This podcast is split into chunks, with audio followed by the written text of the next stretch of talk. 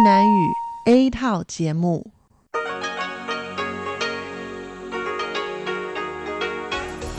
Đây là Đài Phát thanh Quốc tế Đài Loan RTI.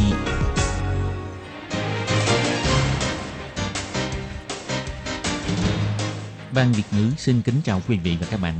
Đây là chương trình Việt ngữ Đài Phát thanh RTI được truyền đi từ Đài Loan.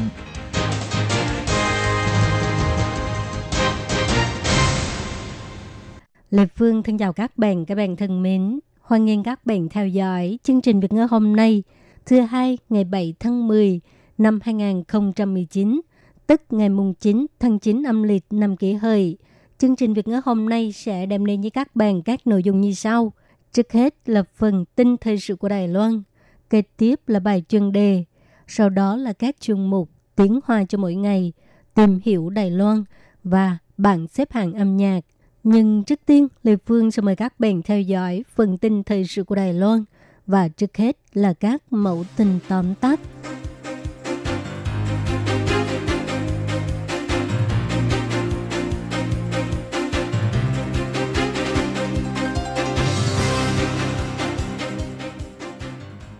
Đài Loan và Hoa Kỳ cùng tổ chức hội nghị đối thoại Thái Bình Dương. Ngô Chu Nhiếp cho hay, phía Mỹ mong có thể tổ chức càng sớm càng tốt.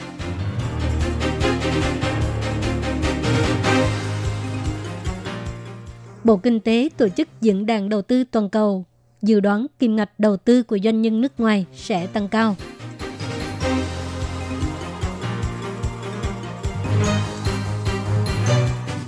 Trung Quốc chế nhào dạy Kim Mã, Trịnh Lệ Quân kêu gọi chính phủ các nước hãy tôn trọng sự sáng tạo và tự do ngôn luận của những người làm điện ảnh.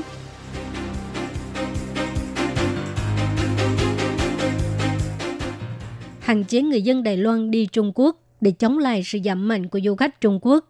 Cục Du lịch cho hay, người khác không đúng, chúng ta cũng không cần phải làm theo.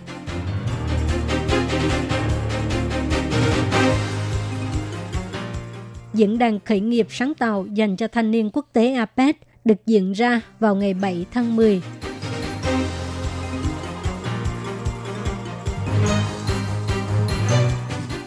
Công viên giải trí đưa ra ưu đãi trong kỳ nghỉ lễ quốc khánh Trung Hoa Dân Quốc.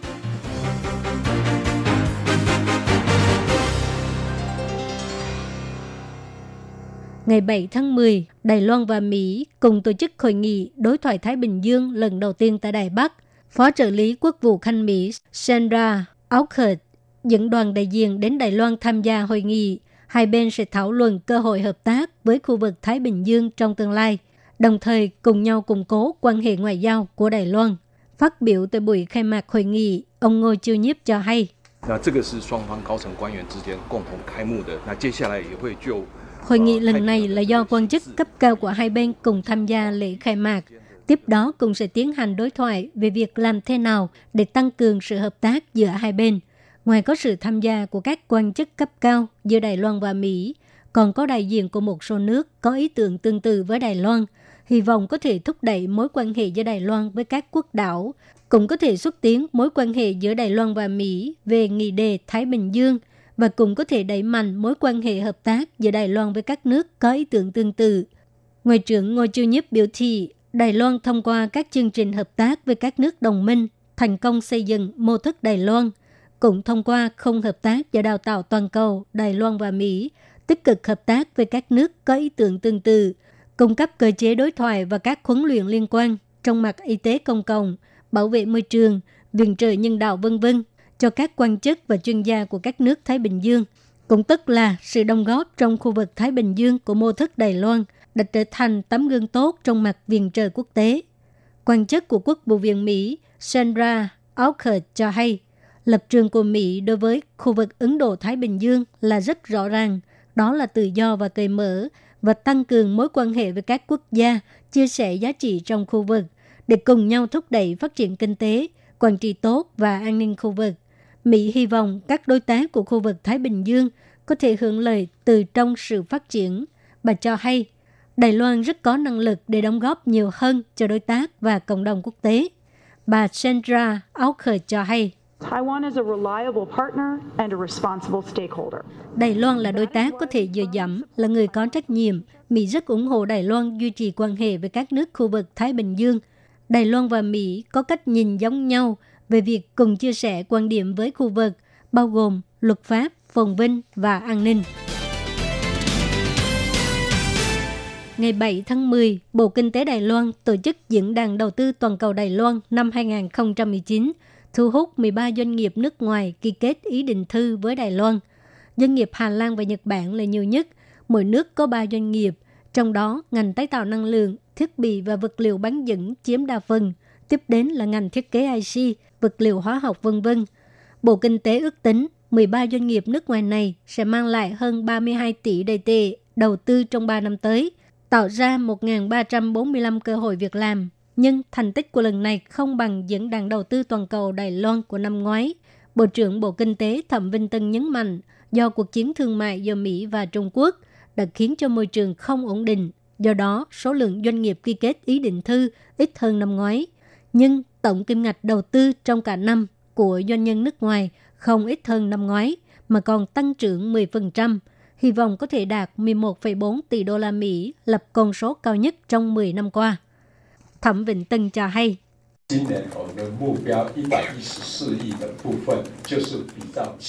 Mục tiêu năm nay của chúng tôi là 14,4 tỷ đô la Mỹ. Mục tiêu này là dựa theo năm ngoái. Năm ngoái chúng tôi đã giành được thành tích tốt nhất trong 10 năm qua. Năm nay chúng tôi cũng đang hướng tới mục tiêu này.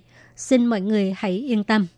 Trong diễn đàn lần này, Bộ Kinh tế lần đầu tiên trao giải thưởng cho 10 nhà đầu tư nước ngoài có đóng góp xuất sắc nhất, bao gồm Apple, công ty Panasonic, vân vân. Các công ty này đã đầu tư tại Đài Loan trên 670 tỷ đồng, đem đến khoảng 131.000 cơ hội việc làm cho người Đài Loan. Do chính phủ Trung Quốc cấm phim điện ảnh Trung Quốc tham gia giải Kim Mã năm nay của Đài Loan cho nên số lượng phim truyền báo danh giảm đi rất nhiều, gây thảo luận sôi nổi.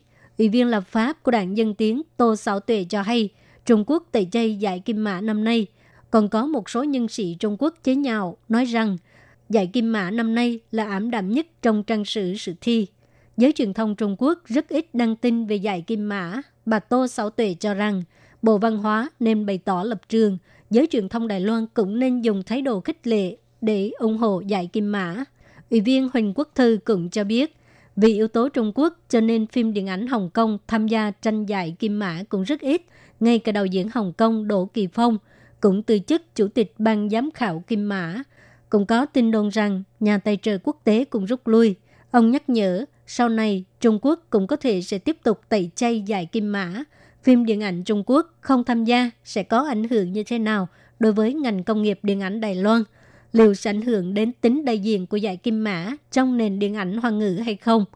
Bộ Văn hóa nên chuẩn bị sẵn tâm lý giải Kim Mã không có sự tham gia của phim điện ảnh Trung Quốc, làm tốt các biện pháp ứng phó liên quan. Bộ trưởng Bộ Văn hóa Trịnh Lệ Quân biểu thị, thực ra năm nay cũng có phim điện ảnh của Hồng Kông, Macau, Singapore, Malaysia và phim điện ảnh hợp tác giữa Đài Loan và Nhật tham gia giải Kim Mã. Bà đồng ý với lời nói của trưởng ban chấp hành, Ủy ban điều hành Kim Mã Vấn Thiên Tường. Kim Mã đã rất mạnh mẽ, sẽ tiếp tục dùng thái độ công bằng, công khai và cởi mở để làm tốt giải Kim Mã, hoan nghênh tất cả những người làm trong ngành điện ảnh tham dự. Đồng thời, bà cũng kêu gọi chính phủ các nước nên tôn trọng sự sáng tạo và tự do ngôn luận của những người làm điện ảnh. Bà Trình Lệ Quân cho hay,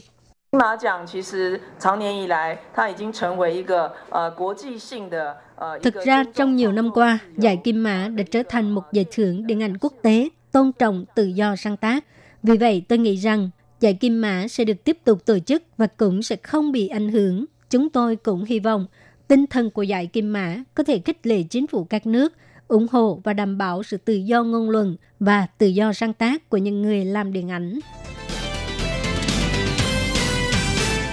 Mối quan hệ giữa hai bờ eo biển Đài Loan ngày một căng thẳng. Từ tháng 8, chính phủ Trung Quốc không cho phép người dân đi du lịch tự do tại Đài Loan. Đi du lịch theo đoàn cũng giảm một nửa kể từ tháng 9. Theo số liệu thống kê cho thấy, đầu tháng 9 năm nay, số lượng du khách Trung Quốc đến Đài Loan du lịch chỉ có 9.610 người, giảm hơn 80% so với cùng kỳ năm ngoái, khiến cho các doanh nghiệp du lịch cũng không đốn. ngày 7 tháng 10, Ủy viên lập pháp Trịnh Bạn Thanh chất vấn Cục trưởng Cục Du lịch Chu Vĩnh Huy. Năm ngoái, số lượng người dân Đài Loan đi du lịch Trung Quốc đạt 4,18 triệu lượt người. Nhưng du khách Trung Quốc đến Đài Loan chỉ có 2 triệu 7 lượt người. Nếu dựa theo tỷ lệ dân số, thì đây là một khoảng cách quá xa. Liệu phía Đài Loan cũng như chính phủ Trung Quốc hay không, hạn chế nhân dân sang Trung Quốc du lịch? Ông Chu Vĩnh Huy trả lời, người khác không đúng, chúng ta không cần phải làm theo. Ủy viên lập pháp Đông Huệ Trân phê bình cách làm cứu du lịch của chính phủ. Đó là dùng tiền để mở rộng trợ cấp du lịch cho người dân trong nước. Cách làm này chỉ chữa được ngọn không chữa được từng gốc. Nhưng Thứ trưởng Bộ Giao thông Vương Quốc Tài cho hay, Bộ Giao thông cũng có đưa ra chương trình tăng lượng du khách quốc tế, tăng cường tuyên truyền với 10 nước có số lượng du khách đến Đài Loan nhiều nhất trong năm ngoái. Diễn đàn khởi nghiệp và sáng tạo dành cho thanh niên quốc tế APEC lần thứ hai do Bộ Giáo dục ủy thác cho Trường Đại học Khoa học và Công nghệ Quốc gia Đài Bắc tổ chức được diễn ra vào ngày 7 tháng 10 với sự diễn thuyết của chuyên gia ngành khoa học công nghệ, đầu tư khởi nghiệp sáng tạo và cơ quan chính phủ, đồng thời còn sắp xếp đi tham quan các doanh nghiệp, qua đó đẩy mạnh chính sách khởi nghiệp sáng tạo và thực tiễn của giới trẻ Đài Loan. Phát biểu tại lễ khai mạc, vụ trưởng vụ giáo dục hai bờ eo biển Đài Loan và quốc tế Tức Tổ An cho hay, phát triển nguồn nhân lực luôn là trọng tâm của APEC đối với vấn đề thất nghiệp của thanh niên. Trước sự ủng hộ của chính phủ và sự hỗ trợ của các bộ ngành, trong những năm gần đây, môi trường khởi nghiệp đầu tư tại Đài Loan cũng chín chắn hơn, cho nên Bộ Giáo dục đã đề xuất với APEC dự án tổ chức diễn đàn khởi nghiệp sáng tạo quốc tế. Ông Tức Tổ An cho biết, năm nay chúng tôi đã xin được trợ cấp của APEC. Điều này chứng tỏ rằng năm thứ nhất chúng tôi đã tổ chức rất thành công. Diễn đàn lần này mang hai ý nghĩa. Thứ nhất là thành quả và năng lượng mà chúng tôi đã thể hiện trong hội nghị APEC là đã giành được sự công nhận của các nước hội viên – Thứ hai là chúng tôi mời nhiều đoàn thể đến từ các khối kinh tế khác nhau để có thể chia sẻ kinh nghiệm thành công. Kỳ nghỉ lễ quốc khánh sông thập năm nay có 4 ngày. Các công viên giải trí đưa ra đủ các loại ưu đãi. Ngoài ra, sản phẩm quốc khánh năm nay cũng rất mới lạ. Đó là chiếc dù, áo mưa, mũ vân vân đều có in hình quốc kỳ, giá tiền từ 300 tới 500 đầy tệ, rất được người dân yêu thích. Trời nắng nóng, mở dù ra là sẽ nhìn thấy lá cờ thanh thiên bạch nhật. Cầm chiếc dù cũng có nghĩa là đang cầm lá quốc kỳ.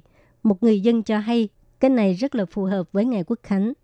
Còn nữa, áo mưa, mũ đều có in hình quốc kỳ. Nếu cảm thấy màu đỏ qua chói thì có thể chọn chiếc mũ màu hồng, không phô trương nhưng rất thời thường Một cô gái trẻ cho biết. Trước đây tôi có chiếc khăn quàng in hình quốc kỳ, à, mỗi khi đến ngày lễ quốc khánh hay là Tết dương lịch thì tôi đều lấy ra dùng. Sắp đến ngày quốc khánh Trung Hoa Dân Quốc, lễ chào cờ và lễ diệu binh lúc nào cũng thu hút hàng vạn người dân đến tham dự.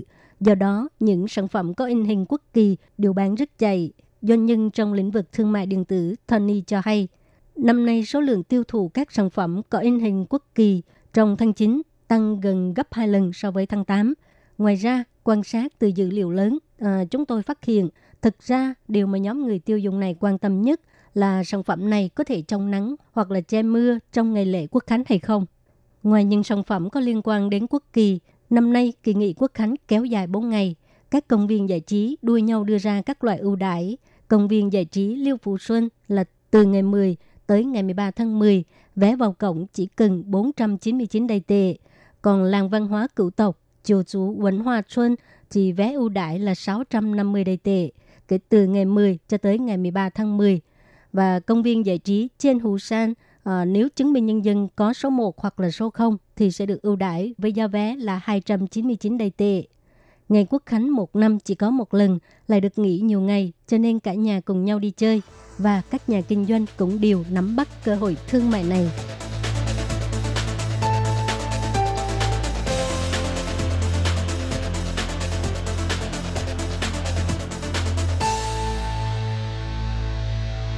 Các bạn thân mến, các bạn vừa theo dõi phần tin thời sự của Đài Phát thanh Quốc tế Đài Loan RTI do Lê Phương thực hiện. Xin cảm ơn các bạn đã quan tâm và theo dõi. Lê Phương xin hẹn gặp lại các bạn vào tuần sau cùng trong giờ này.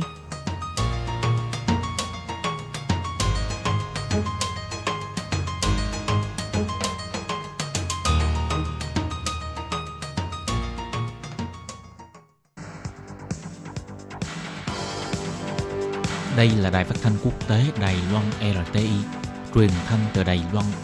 Mời các bạn theo dõi bài chuyên đề hôm nay.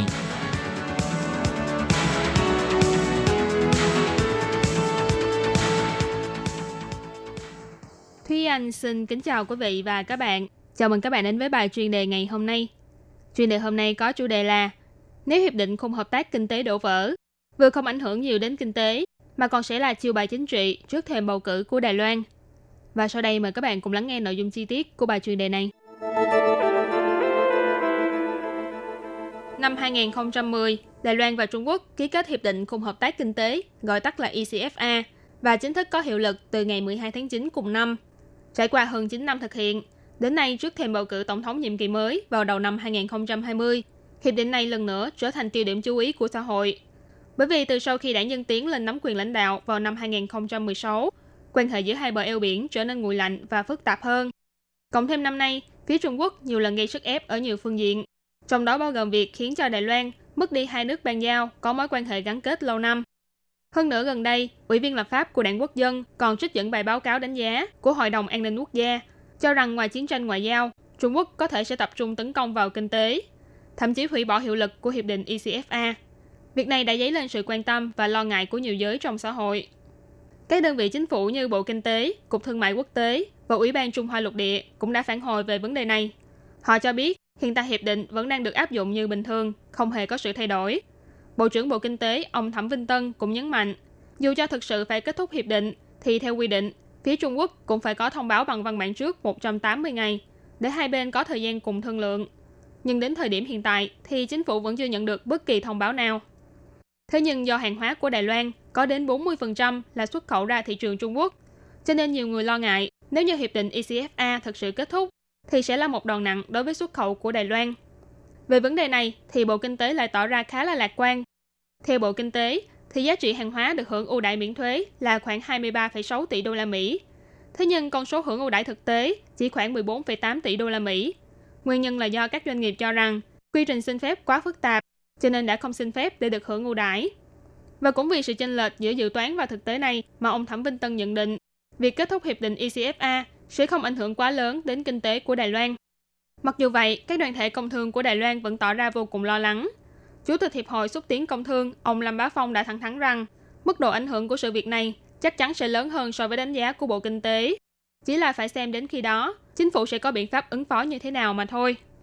Một số thành viên của Tổng hội Thương nghiệp Toàn quốc và Tổng hội Công nghiệp Toàn quốc cũng bày tỏ, nếu hiệp định ECFA chấm dứt, những ngành nghề bị ảnh hưởng đầu tiên sẽ là những mặt hàng nằm trong danh mục được miễn thuế ngay từ khi hiệp định có hiệu lực.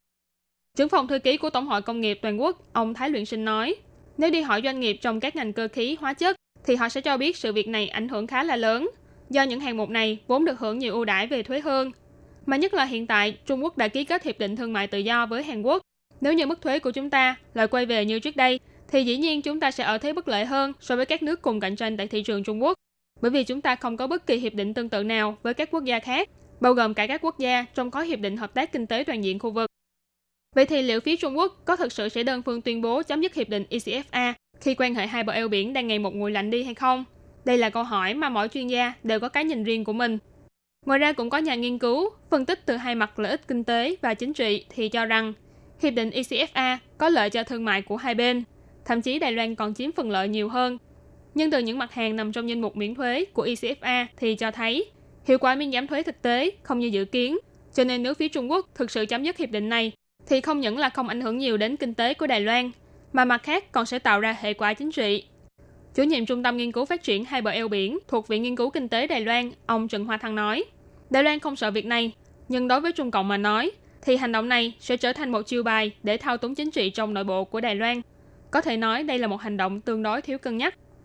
Hiệu quả kinh tế của Hiệp định ECFA mặc dù không như dự kiến, nhưng hiện tại thì Trung Quốc vẫn là thị trường xuất khẩu chủ yếu của Đài Loan. Trong thời điểm kinh tế toàn cầu tăng trưởng chậm như hiện nay, thì chính phủ cần phải quan tâm chú ý từng động thái dù là nhỏ nhất.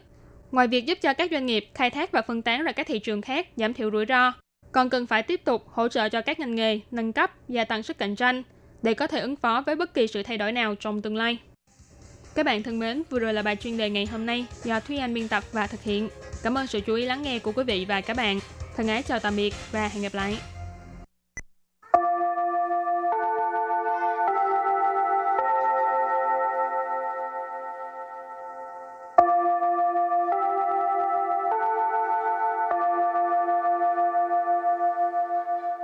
Xin mời quý vị và các bạn đến với chuyên mục Tiếng Hoa cho mỗi ngày do Lệ Phương và Thúy Anh cùng thực hiện.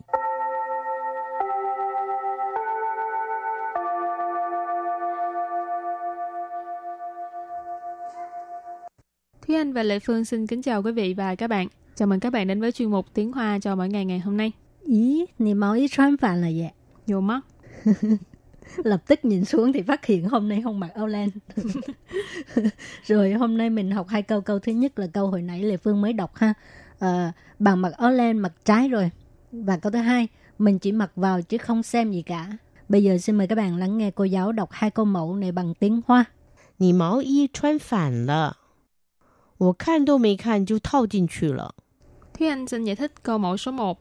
你 Nì là từ dùng để chỉ đối phương. Ở đây mình dịch là bạn. 毛衣 Mẫu y là áo len. Chuan. Chuan là mặc Phản. Phản là ngược lại. Cho nên chuan phản lợ là mặc ngược lại rồi, mặc trái rồi. Và sau đây chúng ta hãy cùng lắng nghe cô giáo đọc lại câu mẫu bằng tiếng Hoa. Nì máu y chuan phản lợ. Nì máu y chuan phản lợ. Câu này có nghĩa là bạn mặc áo len mặc trái rồi. Và câu thứ hai, mình chỉ mặc vào chứ không xem gì cả. 我看都没看就套进去了。 À, bây giờ Lê Phương xin giải thích câu 2. 我 Wo có nghĩa là mình. 看都没看 Khan tô mấy khan tức là không có nhìn, không có xem. Khan là nhìn là xem ha. 就套进去了。 Chiêu thao chinh suy là thao có nghĩa là trồng. Còn nói về mặc quần áo thì là là mặc mặc vô ha. Thao chinh suy là tức là mặc vào. Rồi và bây giờ thì chúng ta lắng nghe cô giáo đọc câu mẫu này bằng tiếng Hoa. 我看都没看就套进去了。我看都没看就套进去了。 Câu vừa rồi là mình chỉ mặc vào chứ không xem gì cả. Và sau đây chúng ta hãy cùng đến với phần từ vựng mở rộng.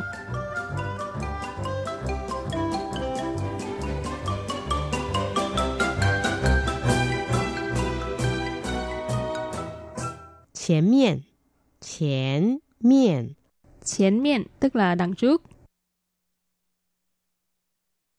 Hậu miệng Hậu miệng Hậu miệng có nghĩa là đằng sau. 背面，背面， Bay miệng nghĩa là phía sau, là phía lưng của mình. 正面，正面， Chân miệng có nghĩa là mặt trước ha. 反面，反面， Thì chân với phản là hai từ trái nghĩa với nhau. Cho nên phản miệng ở đây là thường là mình chỉ một mặt trái của một cái gì đó. Chẳng hạn như quần áo thì mình nói là y phủ the tức là mặt trái của cái áo. Rồi, và bây giờ mình đặt câu cho các từ vựng mở rộng. Từ thứ nhất, chén miên tức là ở đằng trước ha. Wo gia de chén miên có ít theo sao hở. À, đọc câu này tự nhiên muốn hát ghê. Thúy Anh biết bài này ha. Hát câu này đi. Wo gia mình chén có sao hở. Hậu miên có san po. Ừ, bài hát theo nhi tại vì Thi Anh còn à, con nít cho nên biết hát bài này. ok, của cha là trẻ miên có một theo sào hở, tức là trước cửa nhà mình có một con sông nhỏ. Của cha từ trẻ miên tức là trước cửa nhà mình. Trẻ miên hồi nãy đó là đằng trước, còn cha là nhà. Cho nên của cha từ trẻ miên tức là trước cửa nhà mình. Trước nhà mình, ít theo sào hở, theo ở đây là lượng từ chỉ về con sông. Ít theo sào hở, hở là sông. Sào là nhỏ. Ha. Ý theo sào hở. Con sông nhỏ. Và đặt câu với từ thứ hai là hậu miệng, nghĩa là đằng sau. 这里前面是海景，后面是山景，太美了。这里前面是海景，后面是山景，太美了。Câu này có nghĩa là ở đây đằng trước thì có cảnh biển, đằng sau thì có cảnh núi, thật là đẹp quá. 这里 nghĩa là ở đây, 前面 là đằng trước, hải景 là cảnh biển. Cho nên vế đầu tiên, ở đây đằng trước là cảnh biển, hậu miệng là đằng sau, san景 là cảnh núi. Cho nên Vế này thì có nghĩa là đằng sau là cảnh núi. Thái mì lợ là đẹp quá. Rồi và tiếp tục đặt câu cho từ 背面 tức là phía sau ha. 他在请柬的背面画了一张小小的地图。他在请柬的背面画了一张小小的地图. Có nghĩa là anh ấy vẽ một cái bản đồ nhỏ ở đằng sau thiệp mời. Tha, Lệ Phương xin dịch là anh ấy ha. Chính trên tức là thiệp mời. Bày miên là phía sau. Họa là vẽ. Y trang, xảo xảo de tì thủ. Trang ở đây là lượng từ của cái à, bản đồ ha. Y trang, xảo xảo de tì thủ. Tì thủ là bản đồ. Nó xảo xảo de tì thủ là cái bản đồ nho nhỏ. Và đặt câu với từ kế tiếp là chân miệng, nghĩa là mặt trước. 洗衣服要翻到正面还是反面？洗衣服要翻到正面还是反面？Câu này có nghĩa là giặt quần áo thì phải lật ra mặt trước hay là mặt trái. Y phụ là quần áo, xì y phụ nghĩa là giặt quần áo. Yao là phải, phan là lật, phan tao là lật sang, chân miệng là mặt trước, phản miệng là mặt trái. Đây là một câu hỏi, hỏi là khi mà giặt quần áo thì phải lật ra mặt trước hay là mặt trái của quần áo. 我通通都反面洗，我通通都反面洗，có nghĩa là tất cả quần áo mình đều giặt ở mặt trái. Thông thông có nghĩa là宣布tất cả, đâu là điều, phản miên là mặt trái ha. Xì có nghĩa là giặt. Và sau đây chúng ta hãy cùng ôn tập lại hai câu mẫu của ngày hôm nay.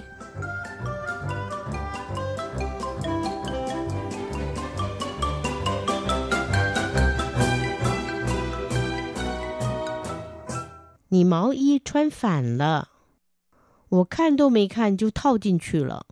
Thúy Anh xin giải thích câu mẫu số 1. 你 Nì là từ dùng để chỉ đối phương. Ở đây mình dịch là bạn. 毛衣 Mẫu y là áo len. 穿 Chuan là mặt. 反 Phản là ngược lại. Cho nên chuan phản là, là mặt ngược lại rồi, mặt trái rồi. Và sau đây chúng ta hãy cùng lắng nghe cô giáo đọc lại câu mẫu bằng tiếng Hoa. 你毛衣穿反了，你毛衣穿反了。 Câu này có nghĩa là bạn mặc áo len mặt trái rồi. Và câu thứ hai, mình chỉ mặc vào chứ không xem gì cả. 我看都没看就套进去了。 À, bây giờ Lê Phương xin giải thích câu 2. 我 Wo có nghĩa là mình. 看都没看 Khan tô mấy khan tức là không có nhìn, không có xem. Khan là nhìn là xem ha. 就套进去了。 Chiêu thao chinh suy là thao có nghĩa là trồng. Còn nói về mặc quần áo thì là là mặc mặc vô ha. Thao chinh suy là tức là mặc vào. Rồi và bây giờ thì chúng ta lắng nghe cô giáo đọc câu mẫu này bằng tiếng Hoa. 我看都没看就套进去了。我看都没看就套进去了。 Câu vừa rồi là mình chỉ mặc vào chứ không xem gì cả.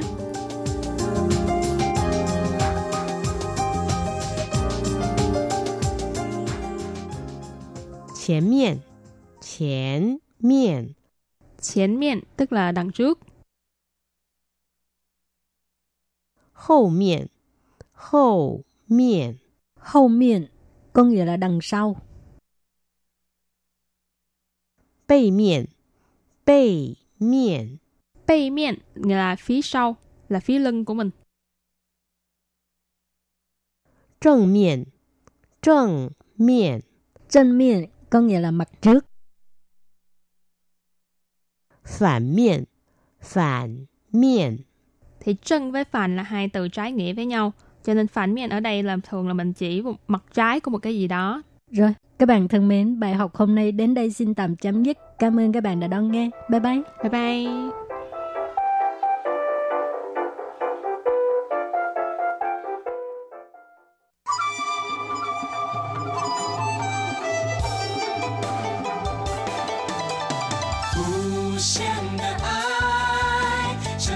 世界传开，永恒的关怀，来自台湾之音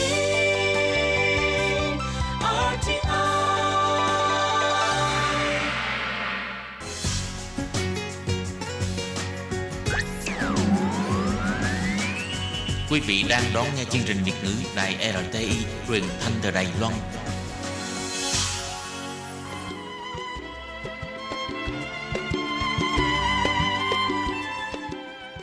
Xin mời quý vị đến với chuyên mục Tìm hiểu Đài Loan. Chuyên mục này giới thiệu về con người và đất nước Đài Loan. Hoan nghênh đón nghe.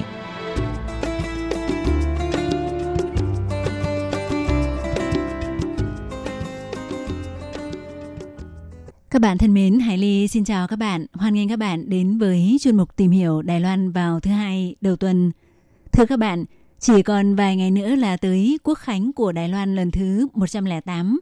Khắp Đài Loan đều tưng bừng không khí đón mừng quốc khánh.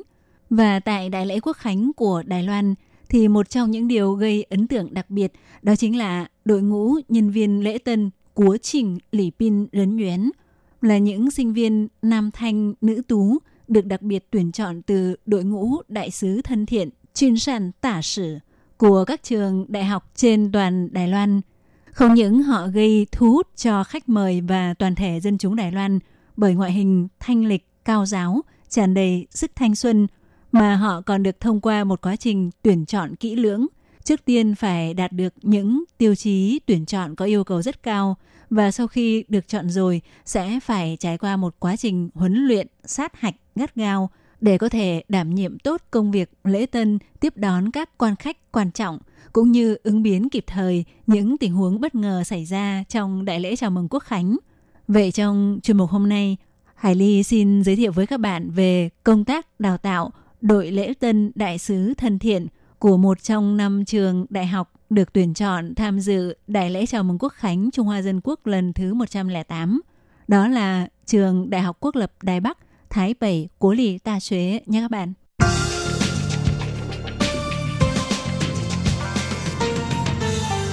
Thưa các bạn, thì ờ, đây là lần thứ 8 trong 13 năm gần đây, đội lễ tân đại sứ thân thiện của trường Đại học Quốc lập Đài Bắc vinh dự được chọn tham dự đại lễ chào mừng quốc khánh Trung Hoa Dân Quốc. Đội lễ tân phục vụ đại lễ quốc khánh năm nay của trường này có tổng cộng 25 thành viên. Họ là những sinh viên thuộc các khóa và các khoa khác nhau hiện đang theo học tại trường Đại học Quốc lập Đài Bắc. Và để hưởng ứng chủ đề sự hài hòa và đoàn kết các cộng đồng dân tộc của Quốc Khánh năm nay, thì trong đội lễ tân năm nay của trường Đại học Quốc lập Đài Bắc còn có sinh viên nước ngoài đến từ các quốc gia như Hàn Quốc, Miến Điện. Thì ờ, để có thể đào tạo ra những nhân viên lễ tân có khả năng đảm nhận công việc đón tiếp khách mời trong ngoài nước tại đại lễ chào mừng quốc khánh, cũng giống như nhiều trường đại học khác của Đài Loan, thì trường Đại học Quốc lập Đài Bắc có thành lập đội đại sứ thân thiện của nhà trường và tiến hành tuyển chọn những sinh viên có năng lực và nhiệt huyết. Hàng năm đều tiến hành phụ đạo huấn luyện đội ngũ đại sứ thân thiện của nhà trường và vào dịp đại lễ quốc khánh thì sẽ tuyển chọn ra những sinh viên xuất sắc từ đội đại sứ thân thiện này để tiếp tục đào tạo thành nhân viên lễ tân đại sứ thân thiện phục vụ đại lễ quốc khánh của trình chiên sản thoán. Và năm nay thì ờ, trường Đại học Quốc lập Đài Bắc đã chọn ra 25 sinh viên xuất sắc để đào tạo làm nhân viên lễ tân phục vụ Đại lễ Quốc Khánh. Thì ngay từ dịp nghỉ hè vừa rồi, họ đã bắt đầu tích cực tham gia huấn luyện, chuẩn bị, lập ra kế hoạch huấn luyện trong vòng 15 tuần với 90 tiếng đồng hồ tham dự các khóa học chuyên môn để nâng cao khả năng trong các phương diện gồm thể lực, dáng dấp, tư thế, kỹ năng phục vụ và khả năng ứng biến tình huống. Năm nay còn đặc biệt tăng thêm nội dung huấn luyện kỹ năng hồi sức tim phổi cơ bản và yêu cầu phải thi lấy được chứng chỉ chuyên môn để tăng cường khả năng ứng biến đối với những trường hợp cấp cứu tại hiện trường. Còn về phương diện ngôn ngữ, thì đội lễ tân phục vụ quốc khánh năm nay của trường Đại học Quốc lập Đài Bắc sẽ tuyển chọn những thành viên có điểm thi TOEIC tiếng Anh trung bình phải đạt 850 điểm để có thể dùng vốn tiếng Anh thật lưu loát hỗ trợ phục vụ khách mời ngoại quốc. Ngoài ra cũng có rất nhiều khách mời trong nước sử dụng tiếng đài, tức phương ngữ phúc kiến. Do vậy, đội lễ tân đại sứ thân thiện Đại học Quốc lập Đài Bắc phục vụ Đại lễ Quốc Khánh lần này sẽ phục vụ và đón tiếp khách mời bằng bốn ngôn ngữ chủ yếu là tiếng Anh, tiếng Trung, tiếng Nhật và tiếng Đài. Ngoài ra thì ờ, trong đội lễ tân đại sứ thân thiện của trường này còn có các thành viên nói được các ngôn ngữ khác như tiếng khách gia, tiếng Tây Ban Nha, tiếng Pháp, tiếng Hàn và cũng có cả đại sứ thân thiện biết ngôn ngữ ký hiệu dành cho người khiếm thính. Về phương diện dáng dấp tư thế, thì chương trình huấn luyện nhân viên lễ tân phục vụ quốc khánh của trường Đại học Quốc lập Đài Bắc đã đặc biệt tiến hành huấn luyện, điều chỉnh tư thế cho từng thành viên của đội lễ tân đại sứ thân thiện. Các thành viên phải liên tục tập luyện để rèn luyện khả năng bất cứ trong lúc đứng, ngồi hay di chuyển để tiếp đón khách đều phải luôn toát ra dáng vẻ rất thanh lịch, khí chất, nhanh nhẹn và chuyên nghiệp. Đặc biệt, họ cũng được rèn luyện khả năng có thể đứng lâu hoặc ngồi lâu hay trong lúc di chuyển vẫn duy trì được tư thế và thần thái đẹp mắt. Về phương diện đội hình thì nhân viên lễ tân đại sứ thân thiện của trường Đại học Quốc lập Đài Bắc đặt ra tiêu chí là đội hình phải hết sức chỉnh tề và động tác phải thật đều. Đặc biệt họ được rèn luyện cách di chuyển đi chéo nhau có độ khó rất cao vì trong điều kiện không gian có hạn của buổi đại lễ chào mừng quốc khánh – họ phải làm thế nào để di chuyển nhanh nhẹn mà vẫn giữ được đội hình, tư thế đẹp và không bị va vào nhau. Đặc biệt là tất cả các thành viên đều phải luôn luôn thường trực nụ cười trên môi và đây cũng là mục rèn luyện tinh thần hợp tác tập thể, tạo một hình ảnh tập thể đoàn kết với phong thái tràn đầy sự tự tin. Ngoài các phương diện huấn luyện kể trên, thì những thành viên của đội lễ tân đại sứ thân thiện của trường Đại học Quốc lập Đài Bắc cũng đều là những sinh viên đã có nhiều kinh nghiệm trong các lĩnh vực liên quan như phụ trách tiếp đón khách trong nhiều chương trình hoạt động, làm MC tại các buổi lễ, tham dự các buổi lễ khai mạc, lễ ký kết, phiên dịch cho các phái đoàn và đảm nhiệm công tác thuyết trình giới thiệu của nhà trường thì ờ, trong cuộc họp báo công bố hình ảnh huấn luyện của đội lễ tân phục vụ quốc khánh của trường Đại học Quốc lập Đài Bắc diễn ra vào cuối tuần trước, cũng có nội dung giới thiệu do đích thân các đại sứ thân thiện lên làm mẫu tại sân khấu về các nội dung rèn luyện thể lực của họ. Trong đó có những động tác đặc biệt để rèn luyện các nhóm cơ chính của cơ thể, để giúp cho những nhân viên lễ tân có khả năng chống chịu tốt khi cơ thể dồn trọng tâm vào đôi chân trong trường hợp phải đứng lâu hay phải đi lại nhiều – với các thế tập như đi khom kiểu bọ ngựa hay à, tăng cường các động tác yoga để rèn luyện cho các cơ chân. Nhờ vậy, nhân viên lễ tân đại sứ thân thiện mặc dù phải phụ trách công việc đón tiếp khách trong thời gian khá lâu nhưng không bị mệt mỏi mà luôn thể hiện được phong thái đẹp mắt và đầy sức sống. Ngoài ra thì à, đồng phục của các đội lễ tân đại sứ thân thiện phục vụ đại lễ quốc khánh cũng là một trong những tiêu điểm gây thu hút hàng năm – thì ờ, trường Đại học Quốc lập Đài Bắc rất chú trọng tới khâu thiết kế đồng phục cho đội lễ tân của nhà trường với kinh nghiệm khá phong phú. Sau 13 năm được tham dự Đại lễ Quốc khánh, thì ờ, đồng phục tham dự Đại lễ Quốc khánh năm nay của đội lễ tân Đại học Quốc lập Đài Bắc Nữ thì với trang phục váy liền dài qua đầu gối một chút màu đỏ, cổ hai ve với ve cổ dưới cải màu trắng, còn tay ngắn cải mang sát cũng màu trắng và kết hợp với giày màu trắng, thể hiện sự tích cực, nhiệt tình nhưng cũng rất thanh lịch. Còn trang phục nam là com lê màu đen kết hợp với cà vạt đỏ và đặc biệt năm nay có thiết kế thêm khăn gấp màu trắng hình tam giác gài trên túi áo ngực rất gây ấn tượng. Trang phục nam và nữ kết hợp với nhau rất hài hòa, khiến cho đội hình của đội lễ tân trường Đại học Quốc lập Đài Bắc toát lên một vẻ rất thân thiện và thanh lịch.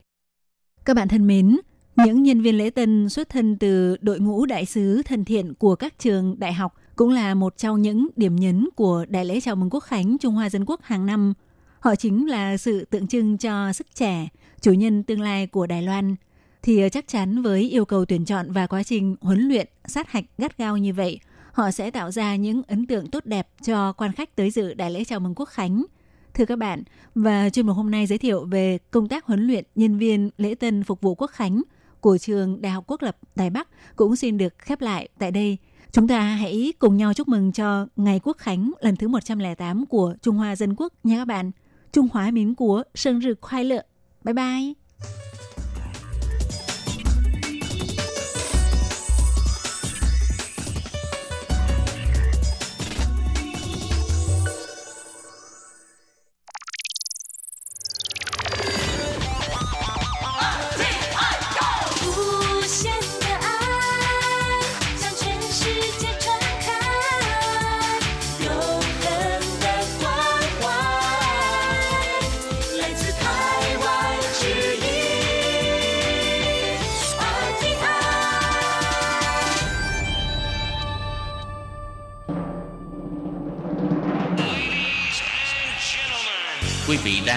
Chương trình Việt ngữ Đài RTI truyền thanh từ Đài Loan.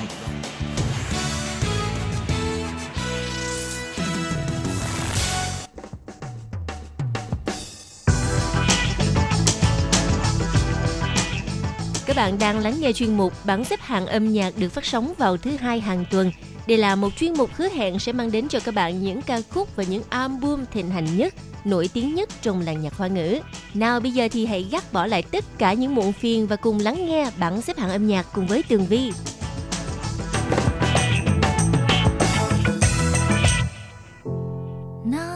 Hello, chúng ta lại gặp nhau trong chuyên mục bảng xếp hạng âm nhạc để lắng nghe 10 ca khúc hay nhất trong tuần.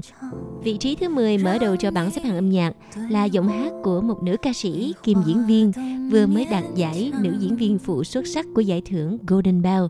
Dâm Hei Tzu tăng phối từ trong bài hát mang tên怎么能这样 The Distance Between Us. Mời các bạn cùng lắng nghe. 继续下去无所谓吧，相互照应就没其他，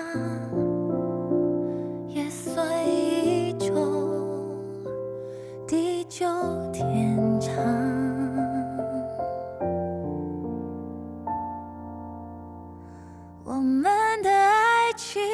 怎么能这样？睡在一起却像邻居，不想来往。陌生人可能都比我们强，不快乐都不用假装。我们的幸福怎么能这样？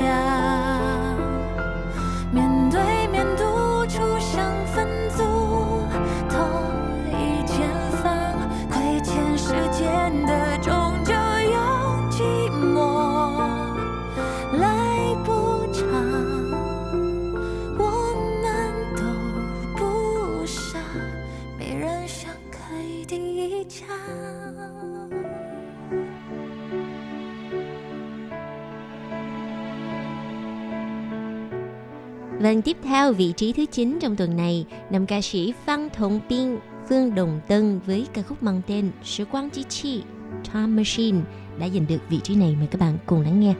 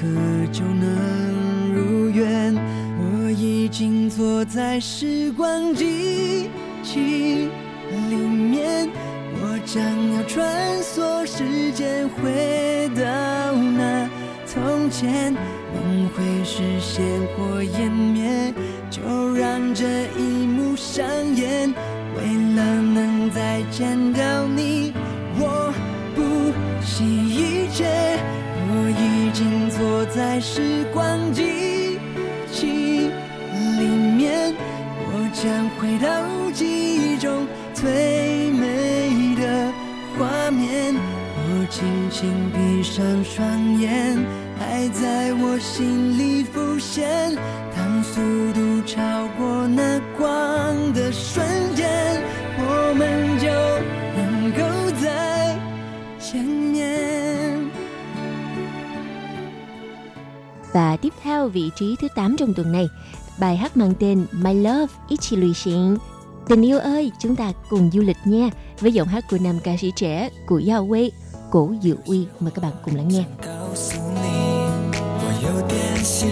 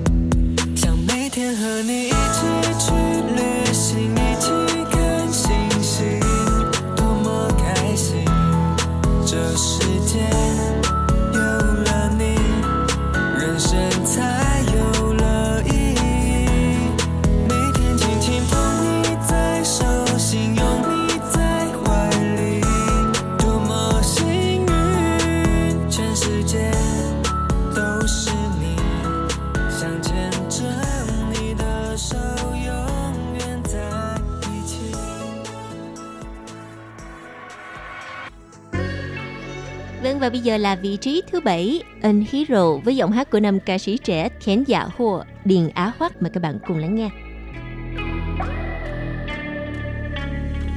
下了几年的雨，覆盖的小乌云，怎么一点乌烟瘴气？黑暗吞噬光明，死后盖个渺冥，剩下不安和四季。卑 你仅存的感情，悲醉是你仅剩的思绪，是你想多了，快把自己抱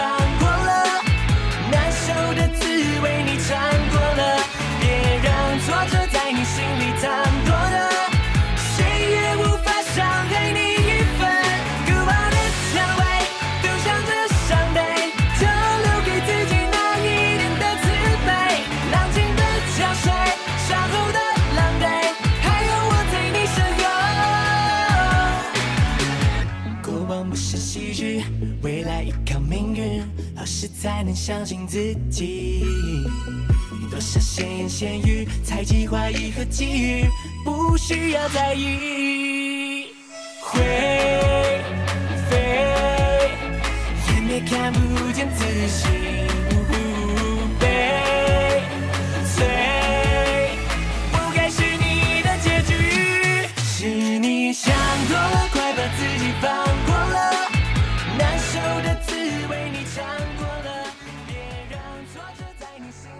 Phương Đại Đồng, Phan Ta Thong là một trong những nam ca sĩ dẫn đầu trong làng nhạc R&B và với ca khúc mới Bái Phạ, Tóc Bạc đã giành được vị trí thứ 6 trong bảng xếp hạng âm nhạc tuần này. Mời các bạn cùng lắng nghe.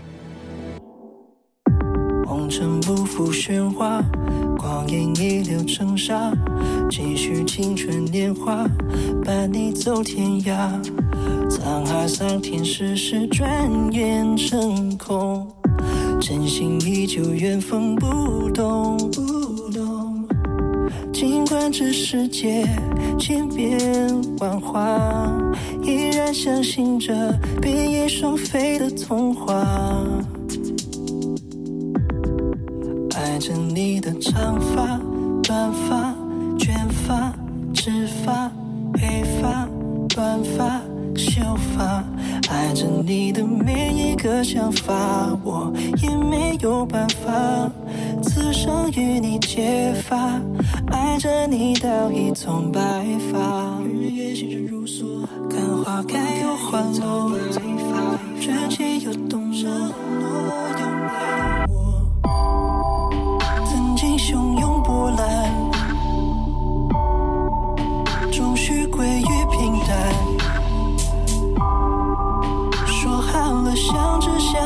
牵手，牵手，慢慢走到，慢慢的走到白头。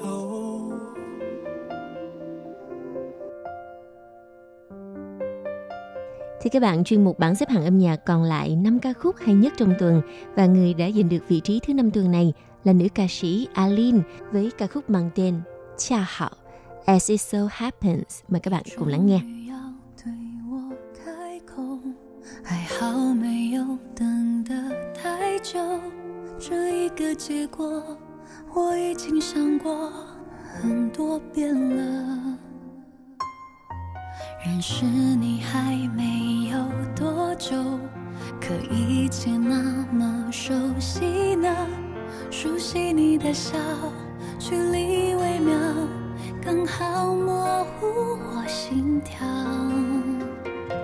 路边的餐厅恰好满座，雨伞也恰好带多，委屈时间想稍稍晚点呢。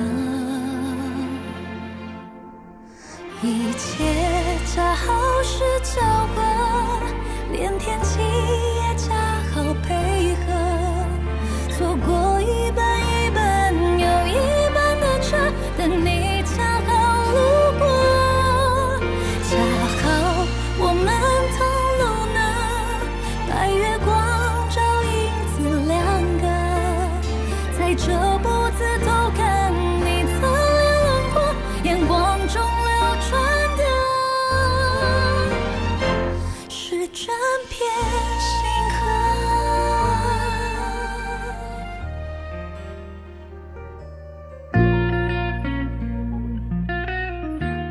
Liễu Lăng Cầu, Chó Hoang đây là ca khúc của nam ca sĩ đến từ Malaysia Hoàng Minh Tri, Hoàng Minh Chí kết hợp tuyệt vời với giọng hát của nam ca sĩ Tiêu Kính Đằng, Sao Trinh Thịnh và bài hát Liễu Lăng Cầu đã có mặt trong bảng xếp hạng nhiều tuần qua.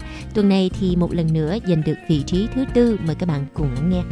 我有个朋友，他来自豪宅透天厝，名车接送有吃不完的高级罐头。我还有个朋友， 来自繁殖场，有优良血统，从小不停被强制配种，必须保持纯种。他说他朋友的朋友主人劈腿分手，搬走却不带走，还把他丢弃在巷口。他朋友朋友的朋友长满了蛆虫恶臭，他妈说害怕传染，抱歉家里有小朋友的身上贴着标签，全都来自宠物店，没人买过了几千，老板也只能说抱歉，店里没空间，命运就快被终结，要从魔掌逃出升天，否则隔天就要升天。每天徘徊在街头灯火阑珊的角角落，每个每个的背后充满人类的借口。我你身在水沟，不过大队四处搜索，害怕随时会被抓走，随时会横尸街头。谁拥抱我？谁说爱我？一辈子的承诺，却让我漂泊在风雨之中。谁能谁能救救我？谁来谁来救救我自由？，让我堕落，让我安静沉默，消失在不知名我不想不想听谁说，请你让我解脱。人类说很好玩，就把你手脚砍断，被香烟、热水、软糖，有的长期被凌虐捆绑。他们的恶行恶状，我们却不能够反抗。若发动攻击，将会受到法律严厉的审判。你喂我一口饭，我就把你当主人。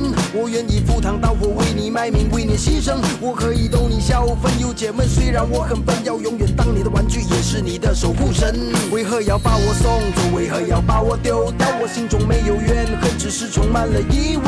你丢下我的那一刻，眼神太陌生，太残忍。我没有犯错，难道只因为我是畜生？被带回去，收容中心那里拥挤三餐不济，布满了负重苍蝇，一切都只能听天由命。人类的好朋友这个名字太感性，太动听。为何从出生到死去，命运都由你来主宰？谁拥抱我？谁说爱我？一辈子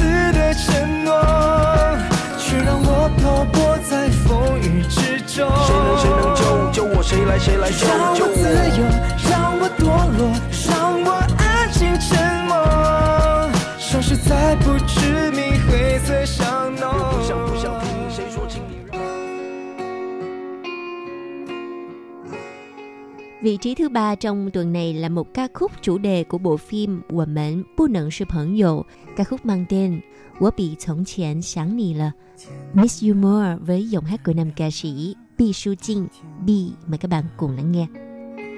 快速的穿梭着回家路上，规律的过人生，安静的听歌，一颗心在哪里飘着？关上门，回到了真实人生。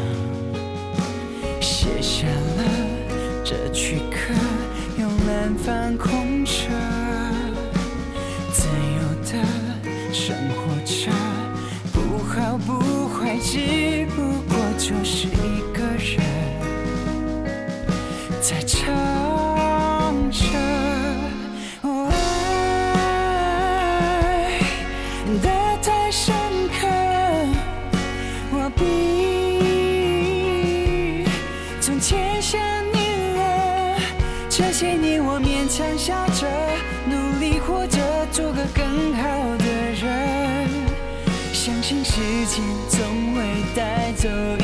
一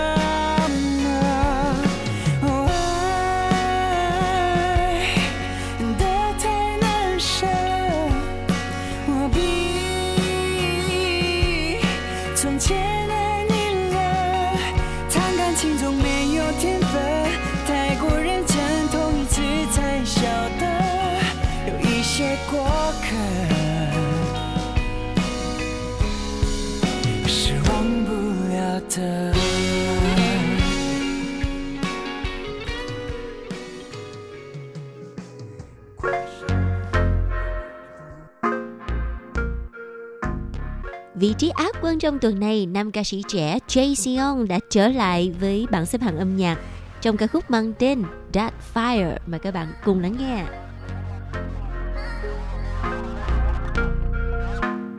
即使转的声音带有一点恼人，他们咒骂我对的我造成，猥琐稍微乍看是坏男人，下节别走太快，太难残忍。Got the turbo，先掉掉你的口，I'm a criminal，今晚就牵你走，跑从前进，Close your eyes，他讲男人酒吧冲太快，yeah，电台上播放我歌单，他说敞开车会把水打翻，正在练手踢到那把站，Mess with us you gonna regret。承认我是你理想型的模板，唱着 R&B 把旋律扩散，等我杀掉每个过往。Don't race with us, you gonna regret. She got that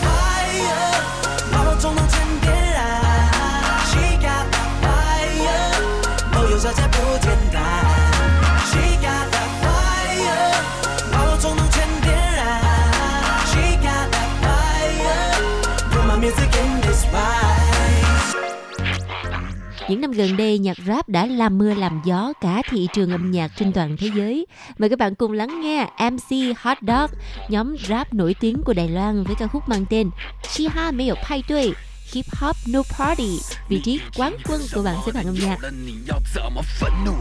早就已经没有酒了，你被微醺困住，你已经如此幸运，还有什么好抱怨的呢？你已经把头低下，他们说你还欠他一句道歉呢。已经没这么好玩，该怎么幽默？没种就捏爆自己搞完，反正曾经求过，曾经是最纯种的野兽，为何做困兽之斗？我把自己都给解剖了，场面就要失控。你到底想要什么？你又在害怕什么？你总是不停的战斗，你这次为谁而活？别再去哭，够我哭，口婆辛苦着说那些都不是我，衣服越穿越贵，却越觉得赤裸。风吹，现在在吹着什么？Hip Hop 没有派对，路蛇们全都变成 Dr. Dre。风吹，现在在吹着什么？早就没有派对，现在比谁更窝囊，谁更废。